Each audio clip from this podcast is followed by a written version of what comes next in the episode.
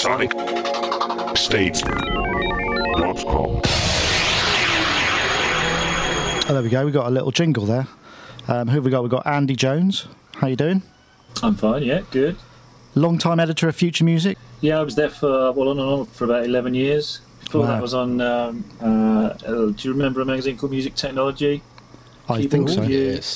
Home and studio recording, done the bloody lot. Oh, shouldn't swear. A fine pedigree. And uh, we've also got Dave Spiers from G Media. How are you doing, Dave? I'm good, thank you.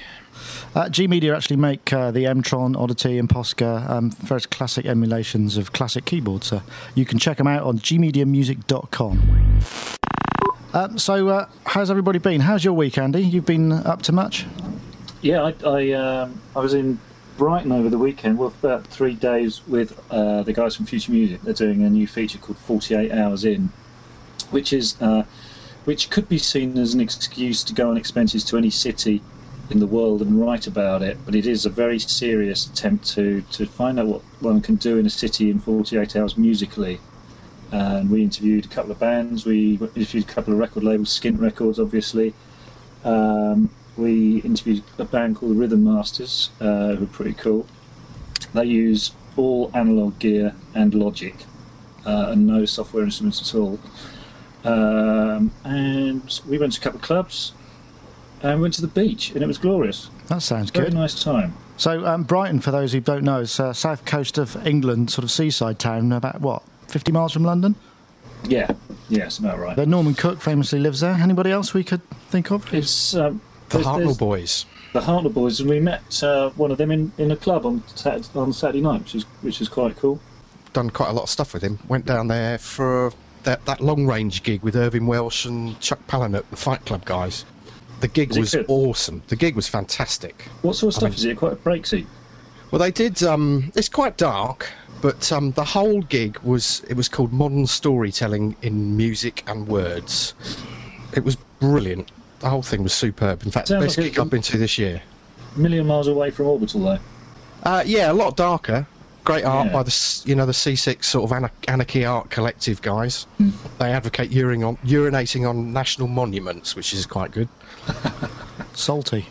So yeah, it was funny. That was both of our weekends. What were you up to then, Nick? Uh, well, I spent most of the weekend doing uh, kiddie things, and I had the folks over for a barbecue. But mu- musical uh, activities are a bit thin on the ground for me. Um, I've just started potty training my small one, so um, you know. That's a really good excuse, though, isn't it, not to make music, kids? Yeah. How about you, Dave? Have you uh, have you managed to make any music recently? No, not really. No, I'm in um, sort of testing, testing mode. Oh, so uh, G Media working on some new stuff then? Oh yes. I dare Yeah, say we've you can't tell us about it, though, can you? Not really at the minute. We're, we're trying to sort of play our cards a little bit close to our chest. Unlike everything we've done in the past, this time we're being reasonably discreet. Would it be anything to do with the, the picture that that, will, that was put in the news on Future Music at all, or can't you say anything? Uh, yes, yeah. I think there'll be something before that, but um, Oh, okay. I have to be reasonably cryptic because the code is a bit flaky. you mean you haven't got it? wor- You haven't got it working yet? So No, he's great. He's brilliant, but um, he seems to sort of have these family crises occasionally. Uh, uh, well, you better So get we- it in. But is he a fan of soccer? Because obviously, this is the thing I'm I'm wondering. When people are saying, you know, updates coming in the next few weeks, you think, well, I hope none of the coders are soccer fans because it's going to be World Cup frenzy for the next, you know, what month or something. No, it's brilliant. He lives in Arizona, so he doesn't even know what football is. Well, he doesn't know what real football is. That's a plus. Mind you, it does get hot there. Hey, speaking of things that are too hot, um, did you see that story about the new MacBooks that uh, that some of them have got uh, a little bit of plastic that came with the packaging that goes across the rear vent that means that they've been kind of getting really hot. So Apple released a little document saying, actually check the back because there's a bit of plastic that might be stuck there and you sort of pull it off. You getting one, Nick, or have you already got one? No, I haven't got one. I, I was one of the fortunate people who managed to buy a PowerBook um, two months before they announced the uh, the even Brilliant. faster ones going. What about you, Dave? Have you got one yet? Yeah, yeah. In fact, I'm looking round the back at the vent now. Probably It's not smoke coming out of there, is there? You notice they don't call it a laptop. It's a MacBook. It's not Yeah, officially well, a laptop. They actually If you said put it on your lap, it hurts, man. they actually suggest that you shouldn't put it on your lap. But Now, you know, how is it, Dave? Is it good? Uh, yeah, yeah. How, I how are you getting on with it with the old music applications? Um, painful, but Is hey, that from a user new. or a writing point of view? No, from a developing point of view. I mean, Oh, okay. it's it's it's blisteringly fast, but it is a pain in the arse to port everything over. So it's a bit like the audio units kind of malarkey, where they kind of say, "Oh yeah, it's a piece of cake. You know, it'll take a competent developer sort of four hours to port." But actually, in reality, it seems to take a bit longer. So, Oh, have you well. any time frame when any of your stuff's coming out, Dave, or is it is it near or? Uh, we've got with the Minimonsta and Oddity are really close now. It's just the Okay. aut- automation stuff's got to be dealt with. Uh, I mean, anything new that comes out will be um, universal binary from the kind of work from from get go. I must admit, the new MacBooks really. Uh, the thing I like about them is um, it would be great to have one for the dual boot facility because, I mean, we do a lot of our video editing in uh, X, in, a, in Vegas on XP, um, and you know the the machines that we have to carry around when we take to the shows. You know, they're massive, chunky, huge, super heavy laptops that just weigh ridiculous amount. And you think Mac, um, Intel's run the, the MacBooks run hot? These things run like kind of nuclear reactors. So how is the dual boot, dual booting working at the moment, or isn't it? Is it It's is it good. not It's good. I mean, I put I put XP on yesterday, and it's brilliant. You just start it up, hold down Option, and then you get a choice whether you want Yeah, it to was- boot in um, OS X or XP. I've been talking to Ronan on Computer Music about it, and he's been running all of his PC stuff on his Mac laptop like an absolute dream. Oblivion, you know, the the Elder, Scro- Elder Scrolls game that was PC only. It runs like a dream on a Mac. You know, it's just amazing, really. Um, the other thing um, that they're talking about is is it virtualization or visualization, which uh, allows sort of uh, XP and Mac OS X at the same time. Well, so you can literally just click between them. Yeah, you flip between them rather than have to. That base must it like a surely slow them down. Well, I, I'm sure it does, but I think it's not kind of the same as running Virtual PC, for instance. It actually the processors are built with the capability to handle it. Yeah, well, if they get it going efficiently, I'll be uh, first in the line for that. That would be amazing. Has anyone uh, had their hands on this Native Instrument Kore? I've, I've read so many confusing threads about it. It's it's sort of a victim of its own hype, really. I think people were expecting it to do a lot more than it than it actually does. But what it actually does is kind of cool. Do you know Yeah. what I mean? I think it, I think it's okay, but because NI were pumping up all this stuff about Kore release dates and countdowns to Kore, people were expecting it to be absolutely revolutionary. And I don't know, I still quite haven't got my head around it, but it seems to me to be a kind of shell that slots into your into your software setup that actually helps categorize your sounds for you. If you've got thousands and thousands of, sounds, it just helps you get to each one of them a lot quicker and sort of speeds up your workflow and acts as a processor. But I don't think it's got any power. I don't think it's got any off-board sort of processing power to give you any oomph.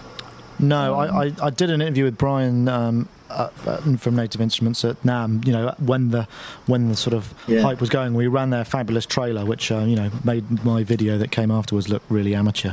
Um, but uh, he he couldn't be very specific. But then we went to the press conference uh, afterwards uh, for at Messe. And uh, we were going to film it because we thought, well, hey, you know, that here's the countdown here, and, and and it was it was just really befuddled. And I actually sat there for an hour, and I still didn't really get it. I mean, maybe it will suit people who are working in the studio. You know, you need to set the whole thing up and then take it on the road or take it to another place where the hardware or whatever is slightly different, and it means they don't have to take all their presets with them. At, at least that's the kind of concept I get. Plus, you get a really nice looking co- controller. The resolution on Oh, the yeah. MIDI controller is very much higher. It's not it's not Yeah. one two seven. It's you know I have actually got the uh, the FM review in front of me. It came in this morning, and they've given it quite a good review. Um, but I have to say, my, the, the way I see it, it's for people who've got stacks and stacks of software and stacks and stacks of, of presets therein, and they it's going to save them time to find their sounds. Now, in my experience, if you've, if you've got too many presets, then just lose some because uh, the, the, the way music making is going at the moment, people have so much software and so many presets that that's actually the thing that's stopping them making music. Does it give you the opportunity to run VSTs but with Logic as a front end? I, I, think, think you that- can use it to, yes. to run other plugins. It's not just native instrument plugins, although they haven't it's- been pushing yes. that very hard. Yeah, I quite like the idea of running um, VSTs in you know with Logic as a front end. I do like that. I seem to have lost so many plugins over the years. You know, Orange Vocoder, for example, was pretty indispensable here. Well, God bless them. I mean, you know, they've obviously put a lot of money into this, and it would uh, it would be nice to see it succeed for them. But it if they can't, if none of us know what it is exactly, um, then maybe they need to kind of work on their message a little bit. It's obviously a very difficult product to market, isn't it? And it's new, and it's a new kind of thing. So they, they were always going to have trouble. Maybe they should have invested a bit more in the in the PR right from the front.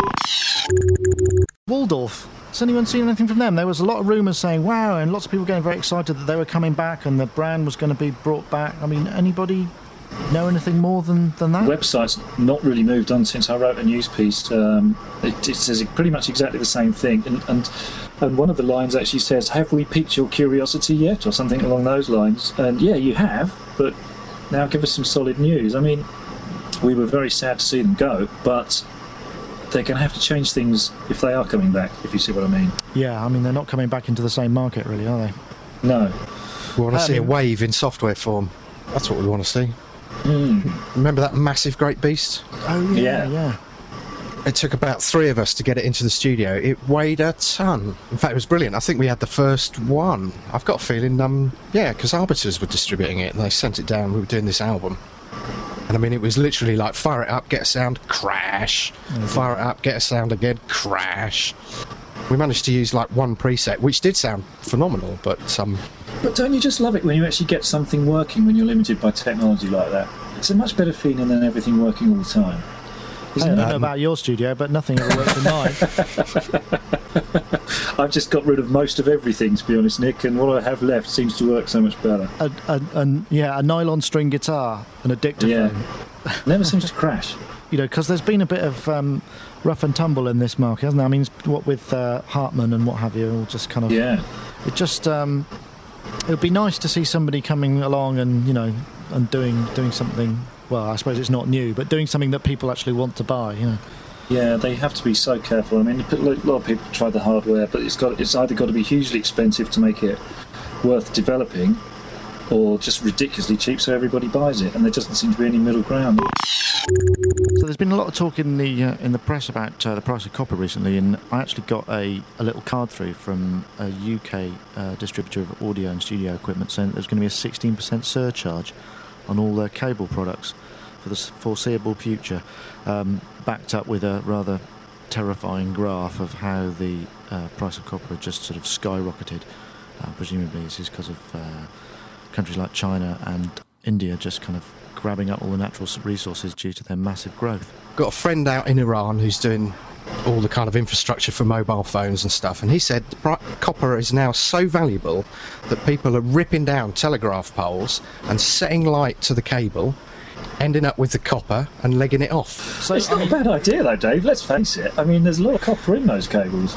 Mind you, I just I got a thing through this morning from this uh, company called AudioQuest who kind of make these audiophile cables, and the prices are unbelievable. It is. I've got one here, and it's sixteen thousand dollars for a pair of fifteen-foot cables. I'm sorry, Dave. I'm not listening. I'm just looking out the window to see if I've got any telegraph poles in the field. Yeah, yeah, yeah, yeah. I'm going to be out later. the sixteen thousand dollars for fifteen feet of cable. That's Yeah, I um, mean it's a it's a pair. I mean, I, I was I'm just staggered. Cool. I, I was just going to say, Nick, my own, only thought on this, because it doesn't really affect me, uh, increasing copper prices, is, is is almost. Thank goodness something's going up in price in this industry, because everything else just, you know, we're kind of so used to to everything going down in price that we're just spoilt. Do you know what I mean? So uh, maybe, maybe it's kind of good and the, that iro- something's the going up. ironic thing is, it's actually China that's driving the price up in this case, rather than driving it down. Down everywhere else, yeah. SonicState.com. All right then. So, what's the last piece of software you bought? Ethno instrument. Oh right. Oh, how's that? Is it good? Uh, I haven't got it yet, but I checked it out at Messe, put in my order. The demo was stunning, absolutely stunning. I'm going to be um, using it on a couple of tracks. I mean, I love the MachFive. I like Motu Gear. I've heard a lot of good things about the MachFive. Um, most notably, I mean, which is of interest to me, because uh, is, is moving Akai samples across. You know, so if you've got a load of, you know, because basically I, the band I work with, they go out on the road with Akai's, and we're getting to album four now, and we can't hold the whole set in memory. And to be honest, you know, if one goes down, we're sort of screwed because it's hard to find replacements now because they're getting Yeah. very long in the tooth. And I heard MachFive was good at converting. Do you have any experience Yeah. with that? Yeah, very good, very good. I mean, in fact, one of the reasons why I love the MachFive, there's a fantastic Bosendorf piano on there, which I loved and kind of used it exclusively for that. And then when they introduced the Roland stuff, I mean, I've got tons of Roland CD-ROMs. Got, I got rid of the Roland samplers quite a while ago now. And all of a sudden, I've now got access to those sounds, which I couldn't get on the EXS24 or anything else. Oh, so it, it brings them across well. I mean, does it get all of the subtleties? It's not absolutely 100% reliable, but I think on some forum, I can't remember where it was, I was on there yesterday or the day before, um, it lists a load of the CD-ROMs that, you know, convert 100%. Well, I, uh, I uh, was interviewing someone who's very famous for using Korg M1 presets, in fact, just one Korg M1 preset. So, as a bit of a joke, I bought him, uh, uh, I got hold of a copy, actually, actually paid for it, yeah, the Legacy Digital Edition, you know, the. Um, the latest update to that. 4,000 presets on him, so it was a bit of a joke. I thought that would that'll keep him going for a few more albums. And I got myself a, a copy as well, thinking that if I actually paid for a piece of software, I would really make the most of it. And I haven't even got the shrink wrap off it yet, so I couldn't tell you how good it is. But I've, I've heard some really good things about it. Right, uh, well, on that note, uh, it just remains for me to thank our guests, Andy Jones and Dave Spiers, for joining us, and uh, we look forward to seeing you again on the SonicState.com podcast. So, if you want to get in touch with us uh, about anything on the show, or you want to get involved, uh, or you've got any technical problems, just email us at talk at sonicstate.com. That's talk at sonicstate.com. Sonic SonicState.com.